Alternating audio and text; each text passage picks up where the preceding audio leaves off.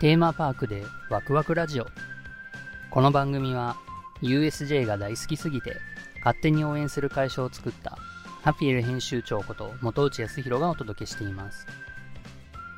今日はスーパー・ニンテンドー・ワールドのパワーアップバンドキーチャレンジについてお話しします。キーチャレンジとは USJ のスーパー・ニンテンドー・ワールドにある鍵を5つ集めることができるゲームでそのうち鍵を3つ集めるとクッパジュニアとボスバトルができるっていうゲームのようにいろんなところを進んでクリアして最後にボスと戦うっていう流れの体験になっています。そのキーチャレンジですが1人でプレイするゲームが2つと何人かでプレイするゲームが3つあります。そして最後のクッパジュニアは12人で同時にクッパジュニアと対決できます。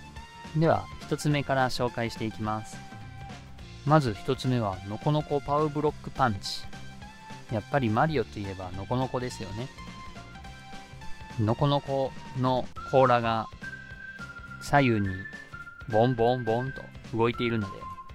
それをタイミングよく叩いて鍵があるパウブロックを叩くことができたらクリアです。亀の甲羅を飛ばすには自分のところにあるパワーブロックを叩くとパワーが奥に伝わっていき亀の甲羅にパワーが伝わると空に飛び上がって鍵が取れるっていうゲームになっています。パワーブロックが1個だったら簡単に亀の甲羅の目の前で叩けばゲットできると思うんですけれどパワーブロックは実は3個あって自分のところちょっと奥そしてノコノコのある土管の前っていう3つあるんで、その3つにパワーが伝わって、ちょうどいいタイミングで亀の甲羅が来ると飛び上がるっていうタイミング命のゲームになっています。これは結構難しいので、私は何回やっても時々失敗してしまいます。でも成功したらとっても嬉しいです。2つ目はクリボーくるくるクランク。これはマリオで有名な敵キャラクタークリボーが回転する丘の向こうからこちらに迫ってきます。こっちまで来てしまったら負け。クリボーをぐるぐる回して反対側に倒すことができたら勝ちっていうゲームになっています。これはとってもシンプルで大きなレバーをぐるぐる1回転させ何回転もさせぐるぐるぐるぐる回すと倒すことができます。完全に体力勝負のゲームになってますね。ただ、えっと、レバーの都合があって、小さなお子様はちょっと体験できずに、お父さんやお母さんが体験してるのを応援するという形での参加になります。ここからは複数人でプレイするゲームになります。だいたい3人から4人で体験することが多いんですが、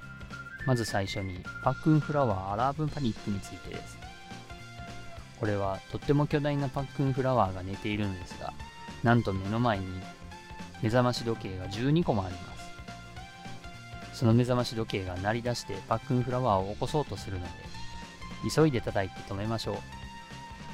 無事に12個全部のアラームが止められたらクリアです。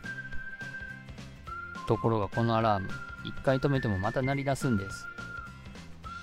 しかも12個のアラームは結構離れているので、どこが鳴ってるんだろうって探して急いで止めないといけません。焦ってしまうと、鳴っていないアラームも叩いてしまうっていうこともあるかもしれないんですが、そうすると、せっかく音が止まっているのにまた鳴り出してしまいます。たくさん鳴っているうちにとってもパニックになってしまうので、パックンフラワーアラームパニックっていうゲームのタイトルになっているんだと思います。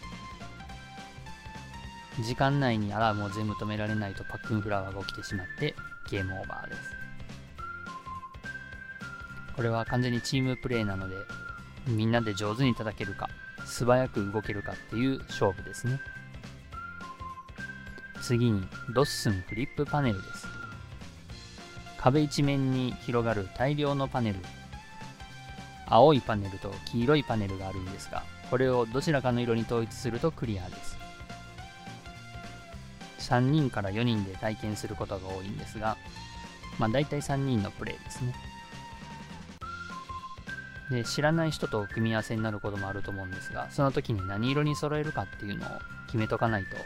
1人は黄色に揃えようとしていて1人は青色に揃えようとしていると揃わないのでクリアできませんプレイ前に何色に揃えますかってちょっと会話が生まれるような内容になっていますこのパネル叩いてるうちに時間がかかるとドッスンが地面をドーンと揺らしてパネルをバラバラにしてしまいます。そのドーンとなった時の本当に地面が揺れるのでとってもリアルです。無事に全部揃えることができるとクリアです。最後はボム兵バラバラパズル。巨大なボム兵の周りに鍵の破片が飛び散っています。これはボム兵が巨大なんではなくて自分が小さくなってしまってるんですけれどその大事な鍵が飛び散っているので集めてくっつけるというゲームです。鍵は集めてもパズルのように組み合わせないといけないのでどこに鍵を持っていけばいいのかっていうのが素早く判断できるかが勝負ですね。